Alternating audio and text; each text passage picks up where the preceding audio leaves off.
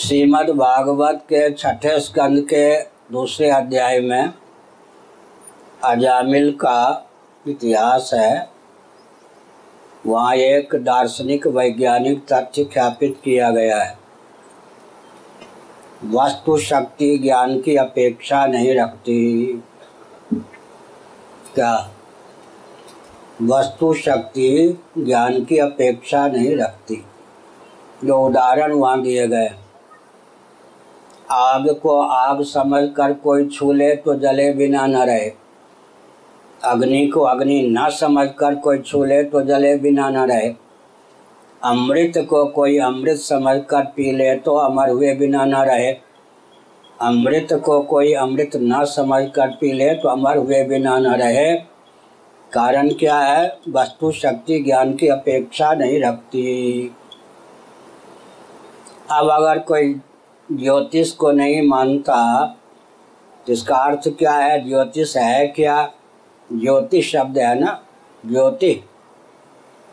ज्योति। ज्योति को मानता है और ज्योतिष को नहीं मानता।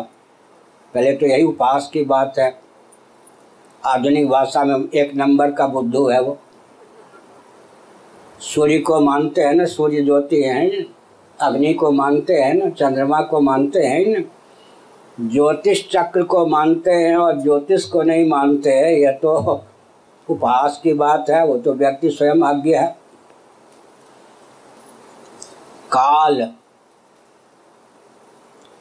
देश और वस्तु, एक नियम, एक हमारा ग्रंथ है, ज्योतिष दर्शन। ज्योतिष पर एक ग्रंथ भी है हमारा, ज्योतिष दर्शन, ज्योतिर्दर्शन। थोड़ा विचार कीजिए। कल्पना कीजिए यह खेत है। यहाँ किसी बीज से अंकुर उत्पन्न हुआ। कोई भी वस्तु जब जन्म लेती है, किसी बाल गोपाल का जन्म हुआ, बालिका का जन्म हुआ, कोई भी व्यक्ति जब जन्म लेता है, उसके साथ दो कल्पना जुड़ जाती है। किस देश में, देश मान स्थान। किस काल में? वस्तु की उत्पत्ति मानते ही उसके साथ दो धारणा जुड़े बिना नहीं रहती। किस स्थान में माने, किस देश में और किस क्षण में, काल में। हो गया ना? बस तीनों में सामंजस्य साध कर जीवन यापन की विधा का नाम ज्योतिष है। इसके लिए तुलसीदास जी का एक वचन याद रखना चाहिए जीवन में कहीं असफलता नहीं मिलेगी। ग्रह, भेषज, जल, पवन, पट, पाई, कुजोग, सुजोग हो ही कुवस्तु सुवस्तु जग, लखन, सुलक्षण, योग, लोग। अब हम बताते हवा एक है यानी वायु। दिशाएँ दस हैं, चार के दस हो जाती। चार दिशा, पूर्व, पश्चिम, उत्तर, दक्षिण, चार कोण, आठ, ऊपर, नीचे। दस दिक हैं। वायु एक है। पूर्व की ओर से हवा चले, पश्चिम की ओर से चले, उत्तर की ओर से चले, दक्षिण की ओर से चले, नीचे से ऊपर आवे, चक्रक बन जाते हैं। ऊपर से नीचे आवे।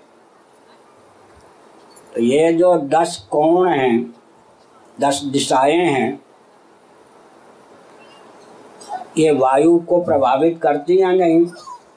पूर्व की हवा, उत्तर की हवा, पश्चिम की हवा, दक्षिण की हवा में अंतर है या नहीं? तो किसी भी वस्तु पर दिक दिशा का प्रभाव पड़ता है या नहीं? और शीतकाल की हवा ग्रीष्म काल की हवा वर्षा काल की हवा वर्षा ऋतु की हवा, काल और दिक ये दोनों ही वायु को प्रभावित करते या नहीं, एक हमने उदाहरण दे दिया। किसी भी वस्तु की उत्पत्ति मानते हैं या किसी भी व्यक्ति की उत्पत्ति मानते हैं तो उसके साथ देश देश माने भारत आदि नहीं, यहाँ पर देश माने स्थान और काल का योग बन जाता है। किस देश में, किस काल में, किस व्यक्ति को, किस स्थान में क्या करना चाहिए, क्या नहीं, इसका विज्ञान तो ज्योतिष के बिना हो ही नहीं सकता। है तो वस्तु शक्ति ज्ञान की अपेक्षा नहीं रखती। क्या? किसी पे कोई ग्रह लगने वाला है, उसे ज्ञान हो या ना हो, वो लग के रहेगा। तो ज्योतिष तो एक विज्ञान है। किसी वस्तु के हम जन्म मानते हैं अब काल की गणना कहाँ से होती है? उसमें भी प्रभेद पड़ता है। चांद्रमास भी होता है, सौर मास भी होता है। और हमने अपने ग्रंथों में लिखा है, अग्नि से भी काल का आकलन होता है। ये ज्योतिष चक्र है। यदादित्य गतम तेजो जगत भाषयते खिलम यच्चंद्रमस यच्चाग्नऊ गीता का पंद्रहवा अध्याय। एक विद्युत भी है, नेमा विद्युतो भांति कुतो यम अग्नि वेद वचन भी है। तो काल गणना में ज्योतिष चक्र का महत्व है। क्या मतलब? अग्नि को लेकर काल की गणना होती है और सूर्य को लेकर, चंद्रमा को लेकर काल की गणना होती है। अब थोड़ा विचार करना चाहिए। सूर्य को आधिदैविक रूप से हम हिरण्यगर्भ कहते हैं। प्रथम जीव सर्व जीवों का समुदाय, घनीभूत जीव का नाम ब्रह्मा हिरण्यगर्भ है। उनके प्राकट्य से ही काल का अंकन होता है। सूर्योदय, सूर्यास्त आदि होता है या नहीं? इस प्रकार से काल काल को मानते हैं तो ज्योतिष को मानना ही पड़ेगा। देश को मानते हैं तो ज्योतिष को मानना ही पड़ेगा। व्यक्ति या वस्तु को मानते हैं तो ज्योतिष को मानना ही पड़ेगा। किसी भी वस्तु की उत्पत्ति को मानते हैं, उस वस्तु के साथ देश विशेष, काल विशेष। यात्रा के लिए भी मुहूर्त आदि। इसीलिए किस देश में, किस काल में, कौन सा कार्य करें, कौन सा न करें, दान भी देना है। देशे काले च पात्रे च आप देखिए, तीनों का नाम है ना गीता में? देश, काल, ग्रहण आदि। अब पात्र व्यक्ति, अब देश, काल, पात्र, तीनों का ध्यान रखेंगे, तब तो दान दान होगा, नहीं तो। देशे काले च पात्रे च देश काल पात्र देश काल पात्र कहते ही ज्योतिष आ गया। इसलिए जो नहीं भी मानते हैं, वस्तु शक्ति ज्ञान की अपेक्षा नहीं रखती, उन पे तो काम करता है। अब अंतर ये पड़ता है मनोविज्ञान का। एक हमारे महात्मा जी थे शरीर नहीं रहा मारवासम में महाराज। स्वयं भी ज्योतिषी अपने को मानते थे।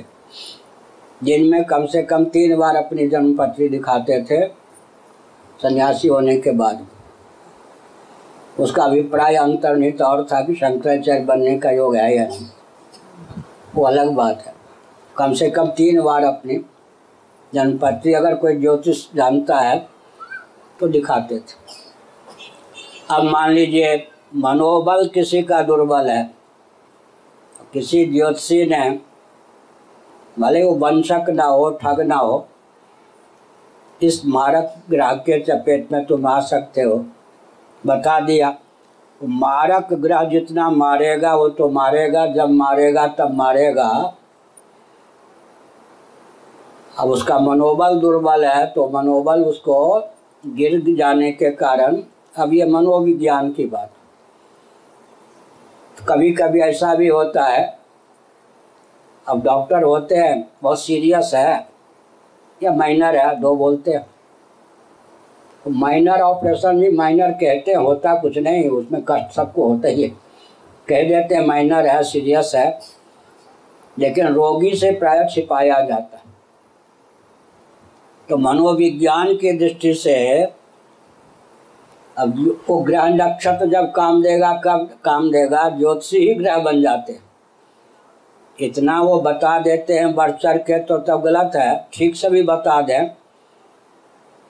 तो क्या होता है? मनोबल दुर्बल हो जाने के कारण वो ग्रह जब काम देगा, तब देगा, वो वाणी ही ग्रह का रूप धारण कर लेती है। वो तो मनोबल की बात हुई, दुर्बलता, प्रबलता की, लेकिन हमने संकेत किया, ज्योतिष को कोई मानो या ना मानो। ग्रह नक्षत्र तो सबके साथ हैं, पंचभूत। अच्छा ब्रह्मांड पुराण में ग्रह की संरचना का वर्णन है। पृथ्वी जल तेज के संघात से वायु और आकाश के अनुग्रह से ग्रहों की संरचना होती है। जो पृथ्वी को मानता है, जल को मानता है, तेज को मानता है, वायु को मानता है, वो ग्रह को ज़रूर मानता है। ना माने तो संभव ही नहीं। ग्रहों की संरचना कैसे होती है, वो ब्रह्मांड पुराण में लिखा पाँच भौतिक होते हैं ग्रह। विशेष रूप से पृथ्वी जल तेज। इनके संघात का नाम ही ग्रह है। चंद्रमा का स्वरूप क्या हुआ? जल, पृथ्वी, तेज। जल का अंश, पृथ्वी का अंश उभरा हो, तेज अंतर्निहित हो। जो पृथ्वी को मानता है, जल को मानता है, तेज को मानता है, वायु को मानता है, उसकी यही बाध्यता है कि वो ग्रह नक्षत्र को माने और ज्योतिष को माने, क्योंकि इन सब का वर्णन जिस शास्त्र में है, उसी का नाम ज्योतिष। एक प्रश्न हो प्रश्न अच्छे किए गए।